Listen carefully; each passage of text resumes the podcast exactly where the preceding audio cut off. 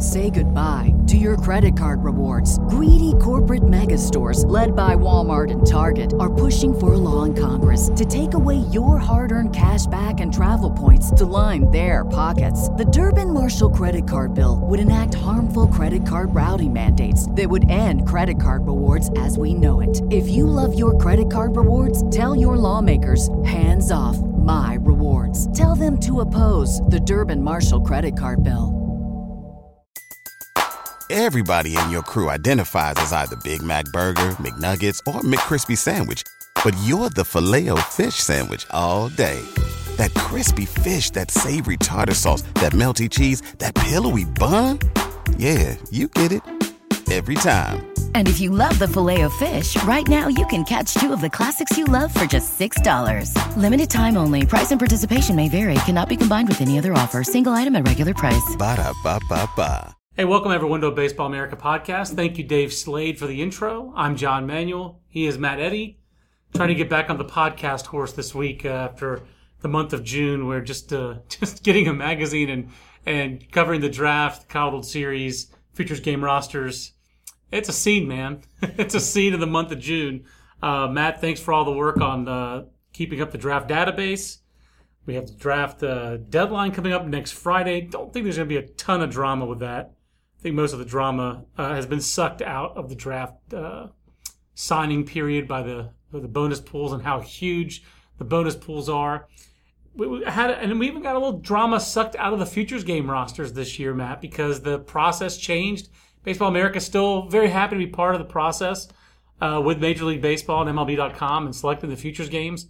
Uh, they changed the process a little bit this year, a little bit more of a focus on the international team in terms of uh, spreading the love to more countries. I call it the EJ Toon rule, back to the fact that Evert-Jan 't Hoen, T apostrophe H O E N, of the Netherlands actually made a futures game 17 years ago. The unforgettable Angels prospect. That's correct? right. Uh, well, you're using the word prospect quite generously there, I think.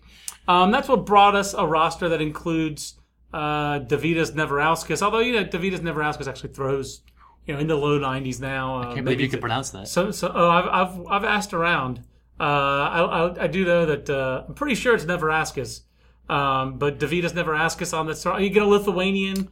Um, That's the Pirates reliever, we should say. Pirates reliever. So I'm actually looking forward to seeing him in person. I'm looking forward to seeing Jharel Cotton in person. But uh, the, I just think in general, there was no way, Matt, that this year's futures game was going to be an epic futures game because the talent in the minor leagues is just natural that it is at a bit of an ebb, whereas last year it flowed with a ridiculous amount of talent that got to the big leagues. And even from last year's futures game, Kyle Schwarber, Michael Conforto, uh, several other players who were in the futures game and then went up to the uh, to the big leagues and were postseason factors. So um, when you ha- graduate and you have a year of the prospect like we had in 2015, it felt like it was it'd be very difficult to construct futures game rosters that would rival last year's just based on the talent on hand in the minors.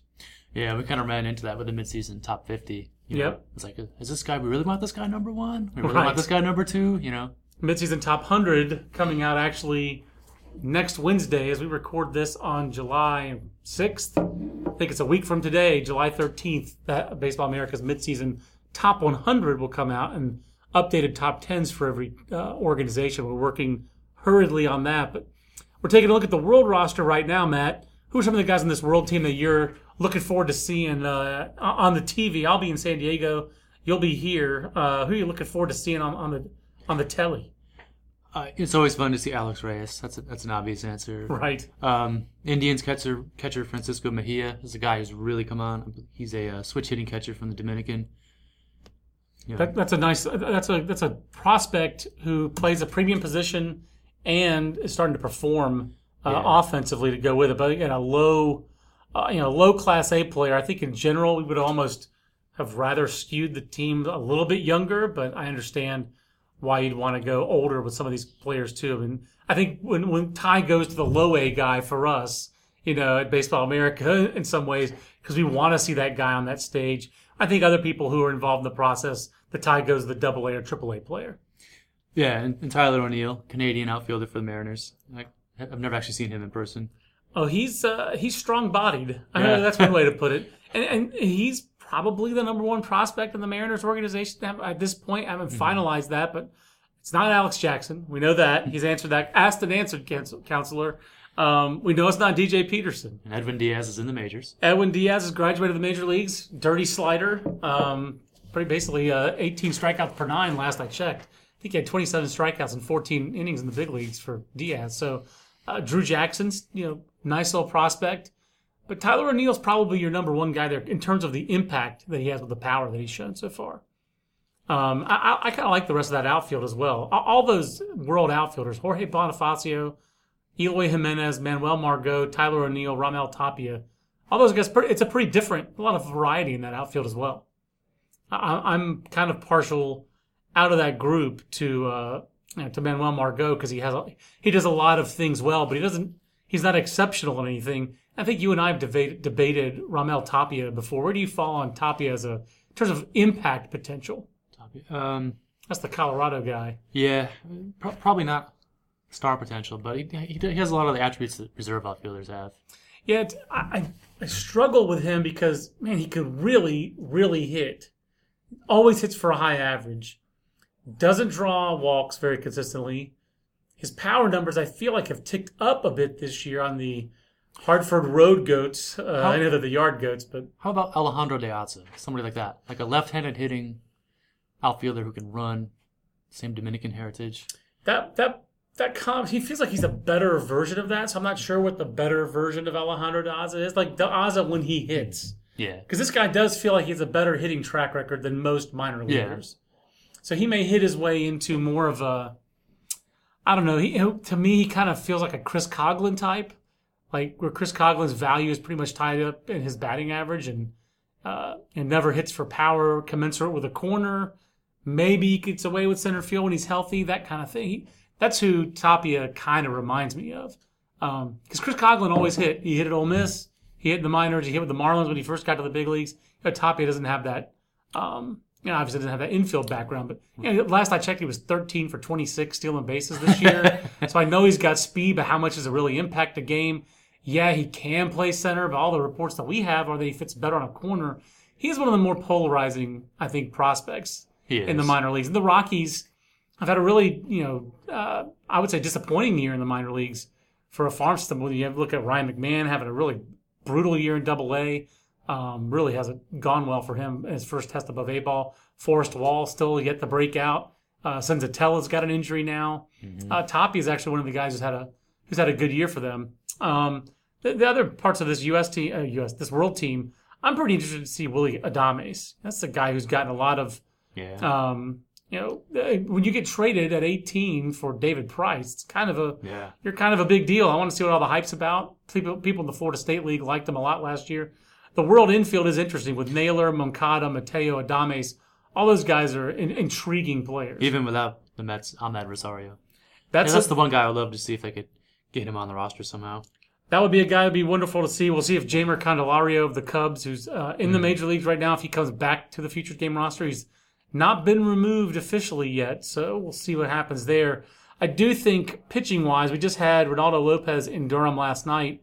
I didn't get to go see him. Uh, Josh Norris in the office went to go see him, and it sounds like Lopez breaking ball was not sharp last night. His velocity was a little down, uh, but he's had a great year. But there's not really a real big depth of big time velocity on the world roster this year. No, not not really a pitcher that I'm too intrigued with. And the U.S. roster, Matt, is kind of like your draft class of 2015 All Stars in some ways. Where's Harrison Bader on this? This How can, how can we get, couldn't get AAA Harrison Bader on here to join Alex Bregman, Dansby Swanson, and Andrew Benintendi, the guys who dominated the college conversation in the draft last year? Uh, picks one, two, and seven overall, um, all represented on this futures game roster. Yeah, who's your big pick to click here? You know, I'm fascinated to see. I've only seen him once before with uh, the uh, the uh, I forget which pro national team it was. I want to see Josh Hader again. I really want to see Jeff Hoffman again. Saw him in college. I want to see him again here. Um, you know, we've got Ryne Stanek going 100 miles an hour out of their bullpen, but the pitcher I'm probably most intrigued by is, is Phil Bickford. Yeah, that was my pick too. Never seen him in person. Uh, two-time first-round pick. Was good in the Cape on the summer. Was good for Cal State Fullerton, not great, was put up video game numbers at JC of Southern Nevada. and has really been a, an outstanding pro so far. So for me, Mm-hmm. uh, seeing how that fastball plays, it just sounds like he gets a lot of ugly swings, Matt. Yeah. At 91, 94. That's how his reports always read, even though the velo appears to be down from like his peak levels. Right. It was about 20. Um, but yeah, his numbers, especially since moving to San Jose, he's really up up a gear. I mean, do you see him as like a right-handed Bumgarner almost? Like Kind of, yeah. Fastball command is reigns supreme for a Giants prospect. I think it's the combination of it's good velocity, it's good enough velocity with angle, deception, life. It's late life. Just guys just don't square this guy up. And granted, it's A ball and an an amateur. That's the background, but so far so good. He mm-hmm. no he hasn't found a hitter who can consistently square up his fastball. And that's just a great building block. In that regard, he does remind me of Bumgarner in terms of that. Just that's just a fundamental building block. And uh, he's a guy who can throw that pitch and throw that pitch over and over 70, 75% of the time and be really effective with it. Also, low walk and home run rates, so he's not somebody who hurts himself. Yeah, uh, and and that's you know, and, and Josh Hader is somewhat similar in that there is now this genre of low slot left-handers, and Bumgarner's in the genre. Um, Might be the president. He, he might be. I mean, he's he's clearly a little different body type. Well, not little. He's a lot different body type than a Sale or a Hader. The skinny low slot guys. We just saw one in, in Fort Bragg on Sunday, and Adam Conley. Um, but there are guys who do it the way that Josh Hader does it. And I think that the initial doubt scouts had about whether Hader could stay as a starter, I, the Hader haters, uh, I think, are fading. I think those guys are harder to find. This guy's consistently getting it done. Uh, the other, I'll tell you the other reason I was skeptical of him, Matt. I mean, maybe you've run into this in ranking prospects. You know, when a guy gets traded twice, does that make you? Does that give you any pause? 'Cause- Yes. You're talking about Hader here. Yeah, absolutely. Mhm. Uh, gave Especially not in significant deals. because yeah, he wasn't Traded for Bud Norris and then traded in like Carlos Gomez. deal, Right. Correct. which was a pretty decent sized deal, but it wasn't even clear that he was the main guy the Astros were getting. You Correct. Brett Phillips was the the key piece. So that made me wonder. uh, That that was another reason why we had a seed of doubt this offseason. I think he was still what number eleven in the Brewer system, and what, what looked like a very stacked Brewer system. Um, but he's kept taking steps forward this year. Uh, Carson Kelly, the Cardinals catcher, is finally hitting this year, and he he intrigues me because he has such strong defensive tools, Yeah. and now he's actually starting to hit at Double A.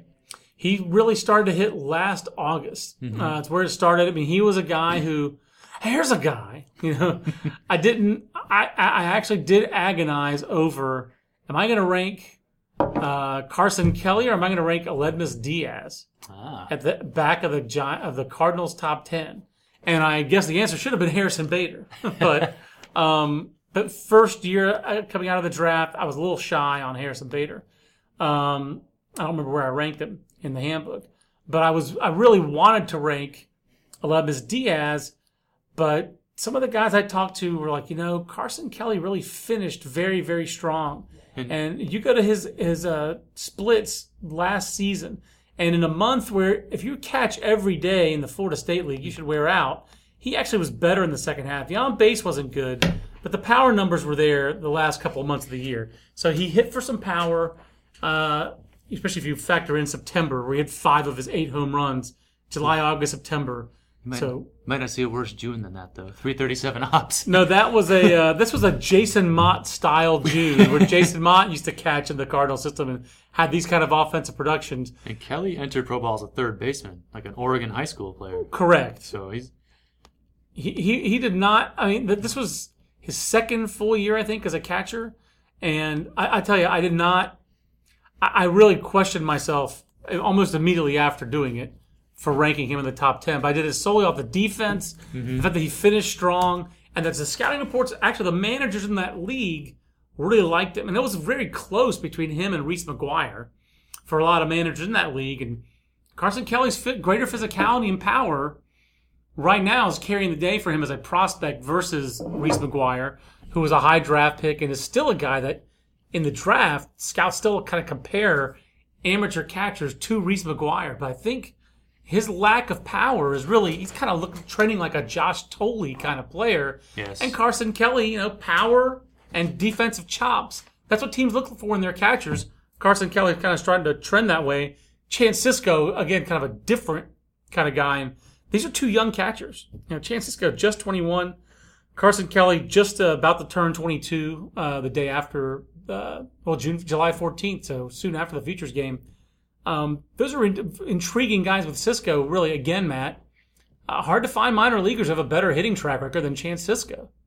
Well, while playing catcher exclusively, Yeah, just adding adding to the degree of difficulty. and, he- and he's doing it now at Double A. You know, kind of doing. You know, we talked about Ryan McMahon earlier, of another Southern California, uh, I believe 2013 prep prospect like Sisco was, um, a guy who you know does not control the strike zone as well as Sisco, and as a result, even though he's had a lot more power in his career to this point, hasn't been able to translate those hitting skills to Double A, and Sisco has because he, you know, it seems like he's got a better approach. Uh, which of those hitters uh, intrigue you on the U.S. roster? None. But you have you have Willie Calhoun, five eight, and Dylan Cozens, six six, like the, the extremes, like two guys like at the beginning of the year. They're on the futures game Right. roster. Willie Calhoun can hit. The fact that he's listed as an infielder is intriguing. I think he was supposed to play second base, if memory serves. And uh, you know, obviously, you can tweet at me at John Manuel BA. He's at Matt Eddy BA if you want to um, correct us on this. Willie Calhoun started his college career at the University of Arizona. I believe that he was getting all the scholarship money, and Philly's farmhand Scott Kingery was still a recruited walk on. And then Calhoun uh, transferred to a junior college, and that's kind of what helped Kingery get playing time. And then Kingery wound up as a supplemental first round pick of the Phillies. And of course, Arizona with Willie Calhoun, with Scott uh, Kevin Newman, with Scott Kingery did not make regionals. This year, all those guys are gone. They go to the College Series finals. College baseball's a funny game. Um, but Willie Calhoun can, can straight out hit, and so can Travis Demeritte. Those those two guys are gonna are little guys. Demeritte towers four inches over uh, Calhoun, but still somewhat undersized. But those guys, the ball comes off their bat pretty well. So Dylan Cozens, like you said, other end of the spectrum physically, he's a donkey in a in a good way, I think. But what is he listed at 6'6", 235? Yeah, Benintendi is, is always fascinating, just because there's there's not a lot of like in terms of body type. Maybe Adam Eaton is the closest major leaguer. He's gotten that comp. I mean, to me, he reminds me kind of a Ben Oglivie, you know, in the 70s. I know that's a rare comp, cross racial comp. Ben Oglivie was originally from Panama, I believe, although he may have been born in the Canal Zone. Um, but uh, Ben Oglivie hit 41 home runs in 1980, and he was listed at 5'11, 170. Wow. So that's why I go there with Ben I only remember him from baseball cards Yeah, he was in the '80s. he was one of Harvey's wall bangers on the '82 uh, uh, Brewers World Series team, American League uh, champion. So, but that team we'll see if Austin Meadows gets uh, healthy, and then of course, all-time John Manuel Cheeseball Hunter Renfroe, who hunts deer with his bare hands. Um, I love seeing Hunter Renfroe in this game, and you know, San Diego's the host team, so Padres get three uh, uh, three guys in the futures game. Uh, probably the only thing that would have been worse if it had been a, a, a Diamondbacks or Angels host this year, because the Diamondback system has taken a significant step backwards, and the Angels are the Angels. So, uh, Padres. Uh, was there? Did we miss any Padres, uh, Matt, who should have been in this game? uh, Franchy Cordero. just, just, just, just kidding. I love that you went to the Franchy Cordero well. Um, but one of the things we wondered, Matt, was the futures game has this U.S. versus world format. Um, I don't know if the futures game will be better with the National League versus American format. It is weird that you have the futures game with one format and the World Series with another. What if the world format? I mean, what if the All Star game format was done the way the futures game was done? That was kind of a thought exercise we had uh, to talk uh, about this year's uh, you know All Star game. I I will say that this was a little bit tougher than I thought it would be. Man, I, I was I now, our, I took some time with this and I struggled a little bit. I still don't have a world third baseman because Manny I- Machado I do, but no longer world. Uh, our our task was to build U.S. and world rosters. You know, world being players born outside the U.S., even if they're draft eligible. So Canada, Puerto Rico, etc. sure, Guam if it Guam. Virgin Island, U.S. Virgin Islands. That's right. But, uh, make sure you include uh, who was it? Akeem Akeel Morris. Akeel Morris, yeah. nice. that's and Tim Duncan if he played baseball. so the idea is to build a roster to compete in a tournament or playoff series, not just a one-game exhibition. Right. So now, in, in that case, I would, I would, I, I know who my third baseman would be. Whether he's having the best year this year or not, I would just put Adrian Beltre there as my Yeah. grandfathered in world third baseman. Yep. But so I focus a little bit more on this year you had a little bit more of like a three year window you were kind of looking at, right? Where you were Yeah. giving a little bit more weight to past performance as well as this year. Mm-hmm. I was thinking of it more as a 2016 All Star game kind of thing. So Okay. on the world, let's start with the world team. World team. Did you did you grandfather in Yadi Molina as Oh, well, yeah. or did you go Wilson Ramos? No, I've got I've got Yadier Molina and Salvador Perez. Those are the two obvious guys. Wilson Ramos is having a big year. I've always been a Wilson Ramos Yeah. apologist. Oh yeah, he's yeah. You know, so he he's perfectly cromulent choice. But if you're looking to win a championship internationally, let's not forget that Yadi Molina was the leader of the Puerto Rican team in 2013 WBC the- that played in the finals with a basically a double A and single A, a bunch of relievers in their pitching staff. And Yadi Molina coaxed those guys. They upset Japan, coaxed them all the way to the final where they lost the DR. Both these guys have uh, been in two World Series. Yeah, these are these are winning type ball players, and, Molina and Sal Perez. And I don't think that's insignificant, by the way. No, not for catcher. Exactly. For guys who are Latin American, Spanish speaking first guys to be thought of, to have earned that's their place in the game like that, that may not have happened 20 years ago. So I think it's kind of cool. I mean, back then, Tony Pena was like the, the, there was one prominent Latin American catcher. It seemed like at a time in the major leagues, one or two. Interesting. Now, I mean, you're talking about two of probably the most accomplished So defensive catchers. was he, were like he and Ivan Rodriguez kind of pioneers? Or I, I think they were in a lot of ways, especially Ivan Benito Rodriguez. Santiago? I mean, his career was such a flash in the pan, and that's the guy I actually would point out to as a guy who was a good offensive player, but was not thought of as like a quote unquote winner, um, leader of pitching staffs, that kind of thing, the way that Molina and Perez are. And, such beloved players in, in the middle of middle America, too. Um, you know, not insignificant in 2016 with some of the issues we have uh, going on. First base, world, world first base. I mean, you, you either go, oh, Canada, either offend a bunch of fans, like the way that Joey Votto, I do love how he messes with fans with the, with the, with the, with the ball. But Miguel Cabrera is Oh, Miguel yeah. Cabrera. So Miguel Cabrera, slam dunk. Hall, Still- Hall of Fame player. I think he's still the most fun player to watch hit. And part of it's just the approach and how far he can hit the ball. But I also love his appreciation of good pitchers. You know, he really thinks the game. And on a very small tangent, my nephew looks like him in the face. And my nephew, and my nephew hates it when I say that to him. But I think he looks like my What, nephew. what was the nickname versa. they gave Avisail Garcia? Because little they call him Little Miggy, right? Yeah, little Miggy. Yeah, Mig- Migosito, I think it was. And then Votto, you carry him as a pinch hitter. Certainly, Joey Votto. Defensive replacement. He, he makes he makes the the backup roster. If he'll, if he'll if he would deign to be part of the roster, um, he would be a, a fantastic pinch hitter. Second base, pretty deep on the world team. Would you go Cano or Altuve? I struggle with that one. I think Altuve is kind of at a higher level right now, but I think you the, can't go wrong with Cano. the thing is on my lineup, if you were excluding Big Poppy, a world lineup, especially if you're starting Cabrera over Votto, is extremely right-handed. Hmm. So if you're actually constructing the lineup, I think the fact I think Cano gets the edge. good Even though I, th- I think right now Altuve is the better player, and I, I talk about players I've been wrong about in, in my career. I've been very wrong about Jose Altuve. He's been much better than I thought he would be, but the world team at, at second base is pretty deep because you've got Cano, Altuve, Jonathan Scopes, a interesting player, a lot of power. Um, I think Altuve's better. I think for this team, you'd wind up choosing Cano because you need the left-handed back. Because otherwise, this world team Yeah. is extremely right-handed. It's a good point. Yeah. if you and, wanted to win, and we game. have, although you can neutralize some of the American left-handers we might be getting to later.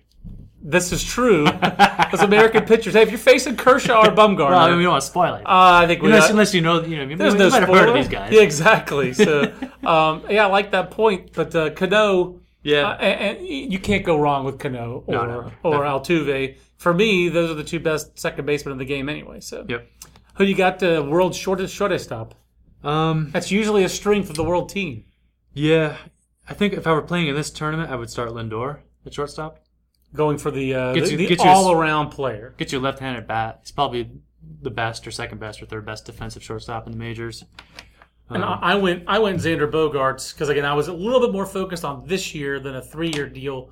I- I do acknowledge that Lindor is the better defender, and if you're going to really construct a team to win a championship, you would profile in a seven game series. You would I would think you would prioritize defense over offense at shortstop. But I, I still for an all star team I was kind of thinking Bogaerts. and we have to, you know, Carlos Correa. I, Not, I not the most talented of all those guys. I would say we could fudge it and move him to third base, perhaps. You certainly third could. base consideration. you certainly could, but uh, the captain of the team has got to be Adrian Beltre. Yeah. So that's I mean, why I'd, I'd go Beltre. uh, Beltre would be on the team for sure. But I mean, if you wanted to back up every position, I would probably pick Correa as my backup third baseman. and and you know that he has the makeup for it. The the the weird thing is, I was trying to figure out who the world third baseman would be for this year. And I'll be honest with you, third baseman like that's a, almost a, Yeah. become a province there- of Americans. There are no candidates outside of Beltre. Because Bogaerts has played third base in Not- the major leagues. You could certainly slide Bogaerts to third base. He hasn't True. played it this year, True. but he played it in a World Series. Oh, Series. Corey Koskie, where have you gone? yeah, seriously. Oh, Canada. Brett Lawrie, get back to third base or something. I mean, Miguel Cabrera obviously came up as a third baseman, but just in present major league third baseman, um, there's not an obvious guy outside of, I guess, Maikel Franco, Yeah. I don't think I don't think he belongs on this team, but Wilmer Flores. there you go. maybe, maybe, but there's no, uh, there was no Canadian third baseman I could think of. Um, what'd you do for your world outfield? Because I went a little bit off the board for some of my world outfielders. yeah, I think ideally I would have set it up Cespedes in left, uh, Starling Marte in center, and Marcell Ozuna in right. Those are the three. Those are my three starters: uh, Cespedes, Ozuna, Marte. I think you're gonna, it's gonna be tough to be tough to decide which of those three guys would wind up in center field. I mean, like right now, Marte primarily still plays left field. Ozuna center, He and. Cespedes is like all over the place. But he has the strongest arm of the three. Yeah, Um, I would imagine that you would. but I think he prefers left. I do think he I prefers think he doesn't left like field. right field for whatever reason, and and Marte is so fast. I think he would have to be the center fielder. I, I and I, I think that would be the ideal setup. You got, then- you got some pretty crazy good world DHs. Yeah, and then yeah, Nelson Cruz and Jose Bautista. I jotted those down as outfield candidates as well. I didn't even put down Jose Bautista because I'm an idiot. He's like the Beltre. He's like the elder statesman. He is, although uh, you know, as long as you don't put Rougned Odor on the team, I think you're okay. Uh, but, oh, we're gonna get a lot of flack for not talking about him from Rangers fans at second base. or for They're Ben Badler, they're very atta- they're Rangers fans are very attached to Rougned Odor. I can see why. But uh, he does have a 292 on base. Last I checked, so this is not insignificant. and a poor defensive reputation.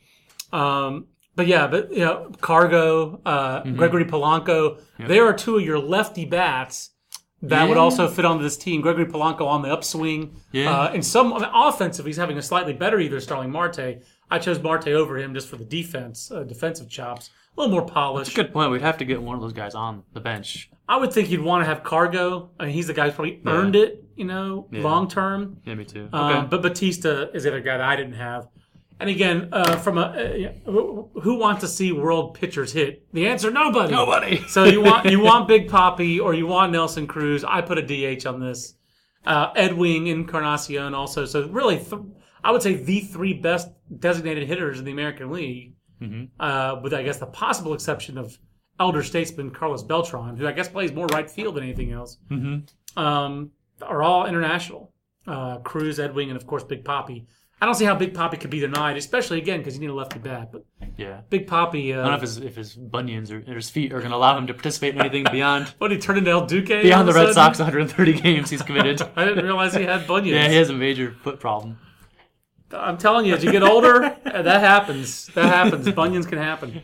Uh, rotation, world rotation.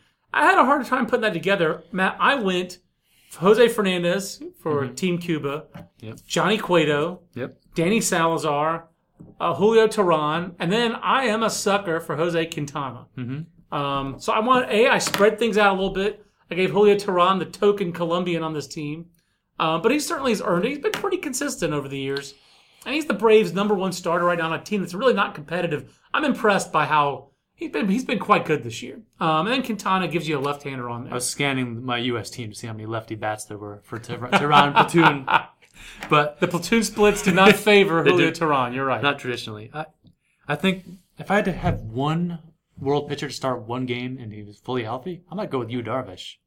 I didn't even think He- about I think you. I think he would be on my team if I if he had a That's clean good bill of health. I think, I think I agree with you. him, Quintana would be in there, Cueto, Fernandez. Those were all good picks. You know, Felix Hernandez. You have to look at him as like a Right. veteran. Oh, I, again, I, I was looking at this exercise when we emailed about it as a 2016 kind of All Star team part of it instead of the. Uh, but I did do a five. I did okay. Well, what if I took the All Stars from this year in a tournament?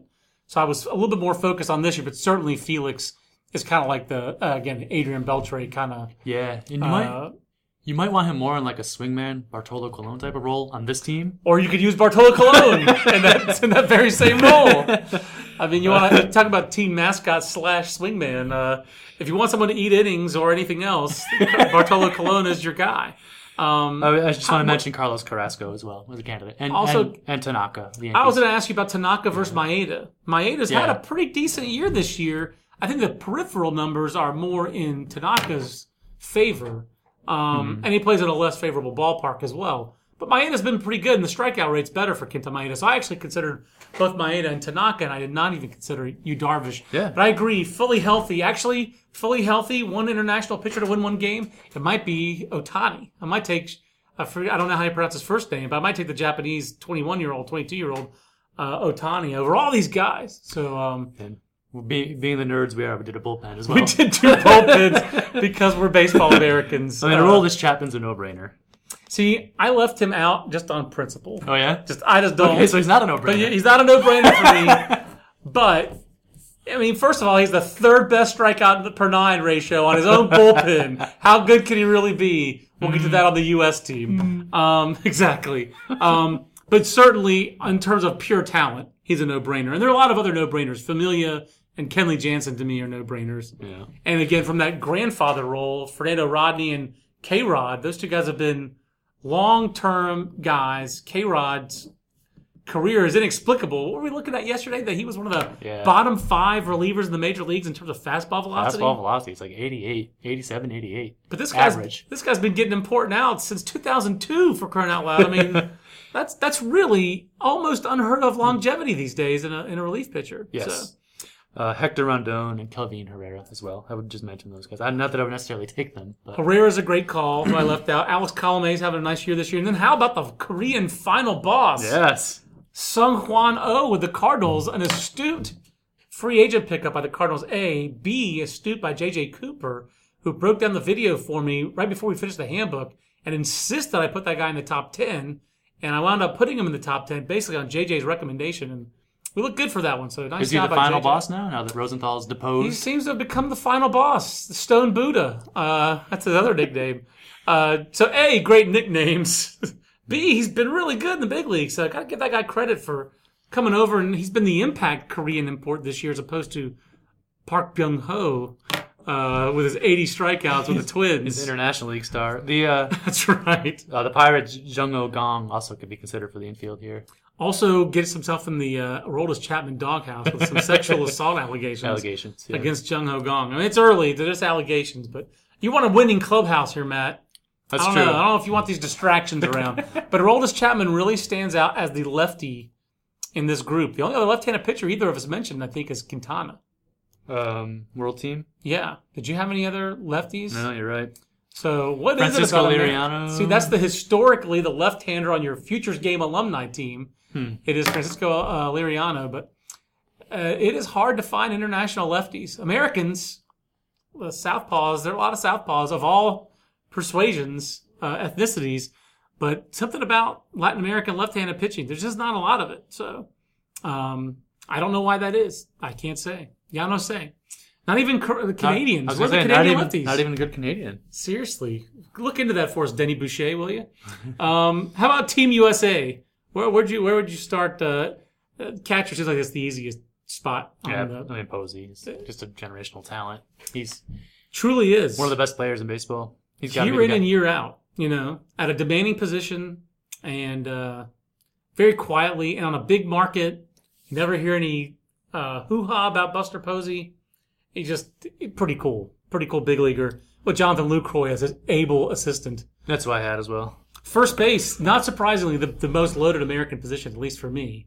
Yeah, Um, I went Anthony Rizzo, but you probably went Paul Goldschmidt. I went Goldschmidt. Yeah, I, I, I think it might have been because I, I loaded up this team with left-handed bats. Um, at least I thought I was, but Yeah. uh, I love Rizzo, I love Goldschmidt, and I like Brandon Belt. All 3 Mm-hmm. all three of those guys. I think consistent, uh, you know, productive players there. But I think Rizzo is like the quietest superstar in the big leagues. You know, being on a big market team like the Cubs with all these expectations, and for me, he's their best offensive player year in year out.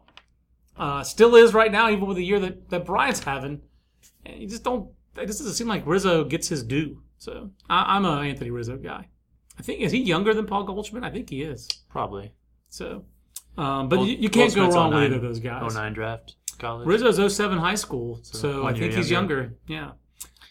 Second base, uh, U.S. is a little bit This tougher. this was impossible. I, don't- I, I don't know if I had a starter here. I guess I went Matt Carpenter. Matt Carpenter? I went Matt Carpenter. I'm in a TCU frame of mind apparently this week with Jim Schlossnagle, our coach of the year, and, and I went Matt Carpenter second base. But Daniel Murphy's making a hell of a case, man. I can't believe you didn't have Daniel Murphy. I think if I were doing a, a tournament, I think I would. I might be inclined to take Kinsler, just because Interesting. because he gives you the glove and, and the speed that you might not get el- with another option here. The U.S. second basemen also are aging out. They're Yeah. older. Honestly, the best And- second baseman might be Mookie freaking Betts if, Yeah. he, if he could just play second base. And Kinsler is the rare second baseman who doesn't seem to be affected by, you know, growing older. It's amazing how he's maintained his skills as he's aged. Uh, it's actually not. It's not amazing. It's really impressive. He deserves credit for it. Pedroia, obviously, uh, kind of a grand. Uh, if you want to win, that's your grinder slash winner type guy. Who, oh by the way, can still hit. Um, but I went Carpenter's because I, what, what what was stat was I looking up? Matt Carpenter's just having another. He's just a fantastic hitter. he is. He leads the NL in OPS right now, He's such a consistent hitter. but he's mostly a third baseman, correct?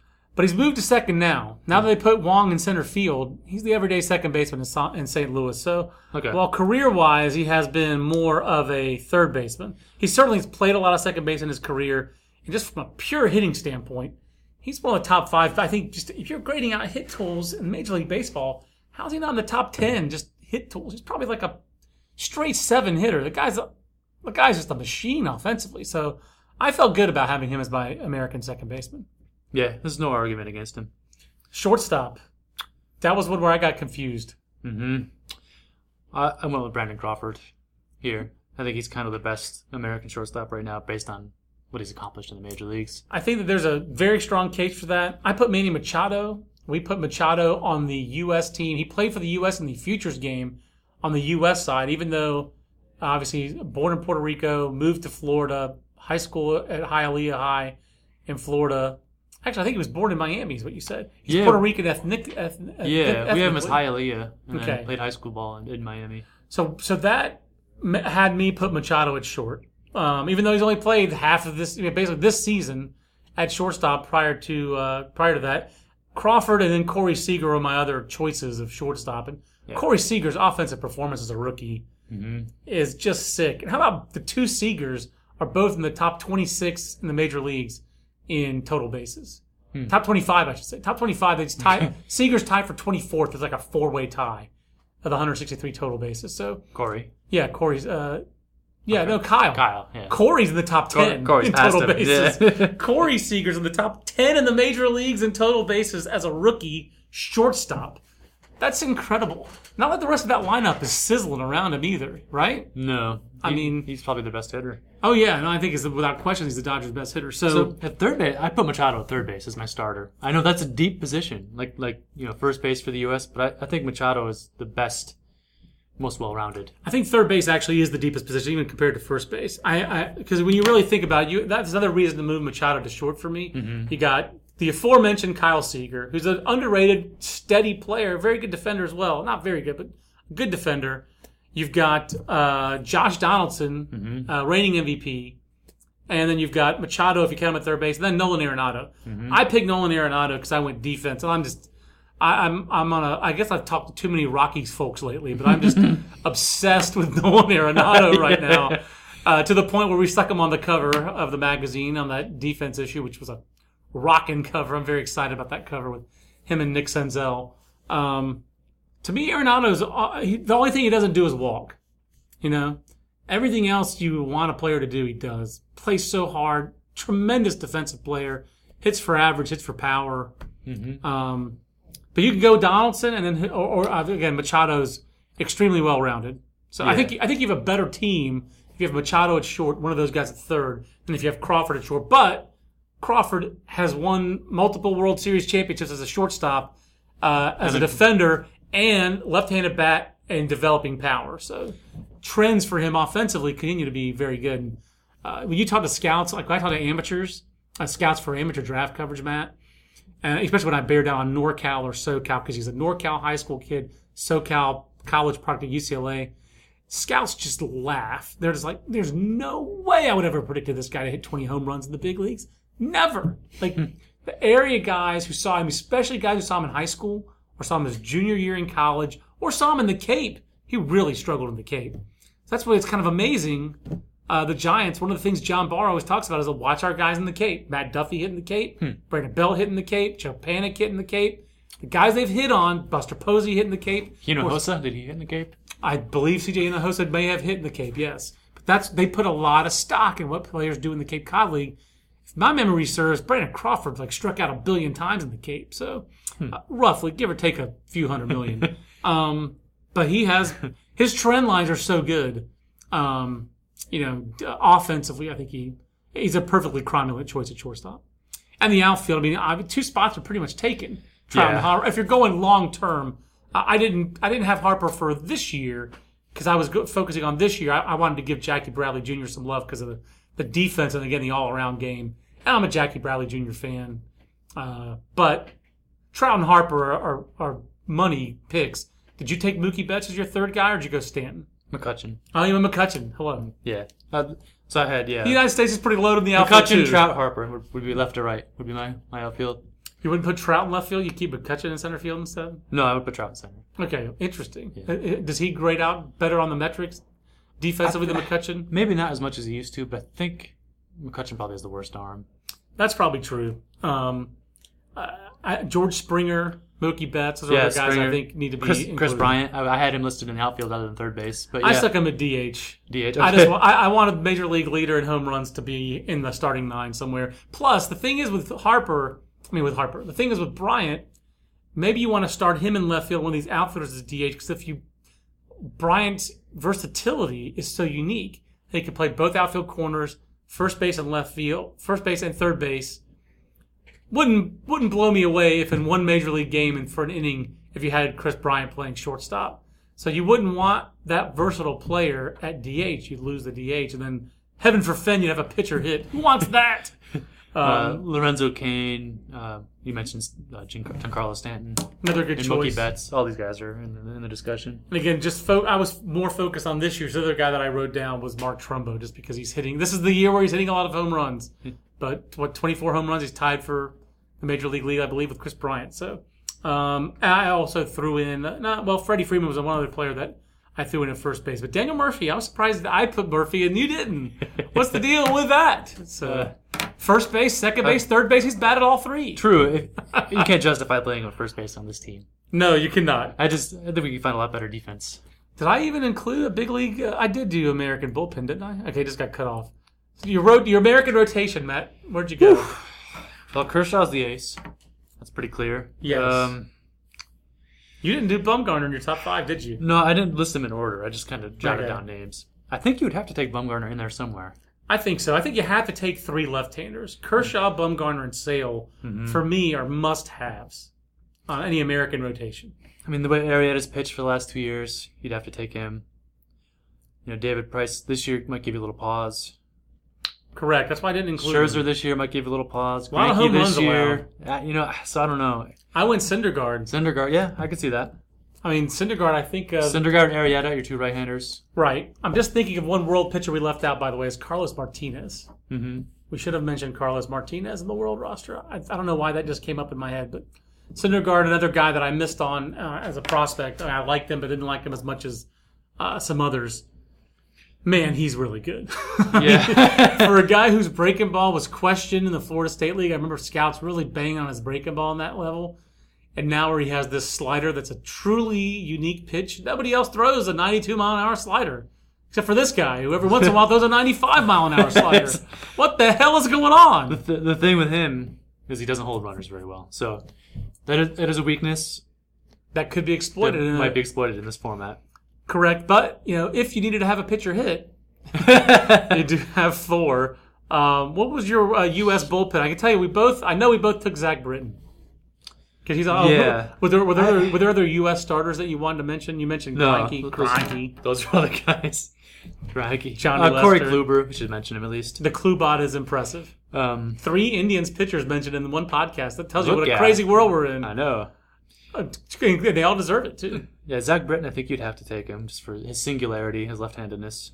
What was that fastball percentage that you had the other He- day up on Fangraphs? Eighty-six percent, 81 ground ball percentage. Oh, that was it. Four out of five balls in play against him are ground balls. And when opponents hit ground balls, they're only hitting like 230. So Well, I tell you this: that's pretty good. if he's on the mound, I don't want Daniel Murphy at second base.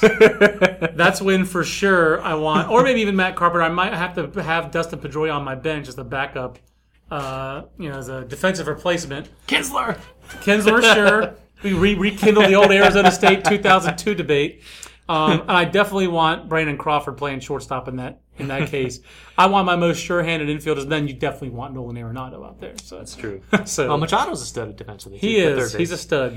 Um, you know, it's a lot of legacy guys here. I don't know exactly how they're doing this year. Wade Davis, Wade Davis is on the DL now, but he's been certainly has been good enough, Craig Kimbrel, right? Andrew Miller, and Betances. You know, Andrew Miller and Dellin Betances tied the last I checked. I was just sorting by strikeouts per nine. So first you have to sort by saves on this baseball reference page to get uh, leaders. Uh oh, I did this wrong. So you sort by saves. That gets Miller and Betances on the page, and then you get down to Miller and Betances' stats, and they're just they're just crazy. They're crazy stats because Miller has 66 strikeouts, I think, and five walks this year. He's he's averaging. It's, both players are 16.2 strikeouts per nine. Here's Betances with 74 to nine strikeout to walk in 41 innings. Is just again just like hard to compute. I mean, I know we're in a strikeout era, but he's the strikeoutness strikeoutness that ever struck a strikeout. man, look at that guy. I mean, it's really just uh, And still, he's giving up runs this year. yeah, who touches this guy? Uh, it's it's hard to. I mean, you watch him, it's not a surprise, um, but just an incredible season. I mean, it's not as incredible as Clayton Kershaw's one forty five to nine, you know. But Andrew Miller, uh, again, sixteen point two strikeouts per nine was his average. So to me, those two guys. Here's Andrew Miller, sixty six strikeouts in thirty six and two thirds innings and five walks. So how that team has that bad of an offense with that bullpen, it's kind of a crime. You know, I, I just, uh, uh, it is unbelievable how epic that bullpen is. And how Nate Nate Eovaldi's in that bullpen. You know, Is he by the way, he throws 100 from the rotation. So good he's luck. like he's like their sixth inning guy. you yeah, know, that's, that's the were- thing is like you need to go like your starter for five innings, period, and then Yeah. then bring in six, seven, eight, nine. Um, it, it's it's kind of amazing how that goes. I think you mentioned Will Harris, Astros closer Will Harris. He's having a great year. And, you know, the other guy who's just done it for three years in a row now, four years in a row, Mark Melancon. You know, Mark Melancon to me just has to be a part of it. I'm a big Melancon guy. So I didn't actually take Kimbrel because I don't think Kimbrel wins over Davis or Melancon or Betances. Maybe he does over Will Harris. Maybe he does over Brad Brach. Uh, All star this year. I just wanted to put Brad Brach on there. I love saying his name. We don't, we don't need to rant about I this, cannot believe he's an all star. Word to Monmouth. That's great that Well, I mean, they needed that ninth reliever on that roster so exactly, for, exactly. for the nine inning game. Got to have nine relievers. Well, what if you go twelve? Uh, you're still gonna use all nine relievers apparently. But uh, so the All Star game is a little bit. I wouldn't say it's broken. I, I, I'm- I wouldn't even say it's stale. But 20, you're in our 20th year of interleague play now, Matt, and the old interleague format for the All Star game. I think you can argue could use some freshening up. I think a U.S. versus World team would be really a lot of fun. It'd be fun. I'm not sure if the U.S. players would take it as seriously as the world players probably Yeah. would, but um, you do see that energy that uh, is uh, in the world dugout. Having been in that world dugout before for futures games, uh, you know the guys on that team, uh, not all of them, but especially the, the Latin American players, especially the Dominicans and the Venezuelans. It means a lot to play with fellow Dominicans and Venezuelans, and every once in a while, uh, uh, who was the uh, Rene Tosoni sneaks in there, and they all go crazy for Rene Tosoni or Justin Huber, both uh, past Futures Game MVPs, as was uh, Sao Chen Wei, the outfielder. No, was, Uh, was that Wade Ch- Um, Chen, the Red Sox guy, right? Yeah, I'm sorry. I thought it was Sao Chen Wei, but I think that's the pitcher. I think you're right. It was a? I I apologize. This is ra- this is ethnically insensitive of me. But- and I can't but- remember his name. This well, this would be essentially a way to force participation for a World Baseball Classic uh, finale, essentially, Yeah, basically. because we get we have this format for the WBC, you know, separated by country, but we don't get full participation.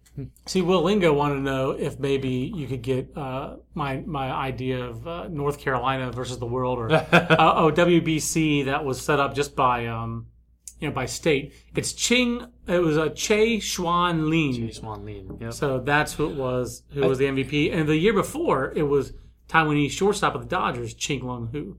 So you had back to back Taiwan MVPs wow. of the WBC. I mean, of the of the futures game, which I did not. I could not have told you that in a million years. I remember Che Xuan Lin. I do not remember Chin Lung Hu. And I was there, and I helped present the trophy to him in San Francisco. I remember interviewing him. I remember I did the interviews that year. Even after long, illustrious major league careers, you couldn't remember these two guys? exactly. Didn't Che Xuan Lin uh, Convert to pitcher. Convert to pitcher, yeah, he the, did. the Rangers signed him as a pitcher. The United States has won six straight uh, futures games. Uh, Matt, did you know that? They're the American League of this format. The um, you should probably just mention Verlander, Strasburg, and Cole Hamels from American pitchers. We can't fit in this. kind of amazing we didn't even mention Strasburg and, and Hamels. Yeah. I mean, Verlander's aged out a bit of this, but although he's having a nice bounce back year this year. Yeah. And I'm a big Justin Verlander. I've always been a big Justin Verlander guy since, again, whiffing on him um, when he was not in the top 100 the year after he got drafted because we had so many negative reports on the makeup. Not that he was, you know, like a, ne- just that he hadn't grown in three years in college. And now the guy's as worldly and as great of a spokesperson for Major League Baseball as anybody. Um, he's uh, directly at odds with his reputation back when he was, uh, uh, when Dustin Pedroia was trying to get to him in the Pan Am Games dugout in 2003, and Ray Tanner had to separate him, going, "I'm getting punched." So, one of my favorite all-time stories is Dustin Pedroia going after uh, Justin Verlander, saying, "Don't you're not going to cost me an effing gold medal in the uh, dugout of the 2003 Pan Am Games." But I digress. Uh, David Price, though, conspicuous in his absence. Who Yeah. wins, Matt? Who wins? Uh, U.S. versus World best of seven series. Best of seven. I still think that the uh, I think the United States starting pitching is a lot star- stronger Yeah. than the world team, but you know the the world team is very right-handed to neutralize in some ways, potentially neutralize Kershaw and Bumgarner and Chris Sale. Potentially, yeah. I mean, who's the? I mean, I guess would, we, would you would you counter with Arrieta or Syndergaard in the for for Team USA? I guess the world team. I guess you'd have to think about it. I was trying to look if there's any defense to exploit. I don't really think so. I'm going to guess that the the U.S. team probably is going to go all, a little bit, be a little bit more all in on the shifts than the world team. The world team might play it a little bit more straight up.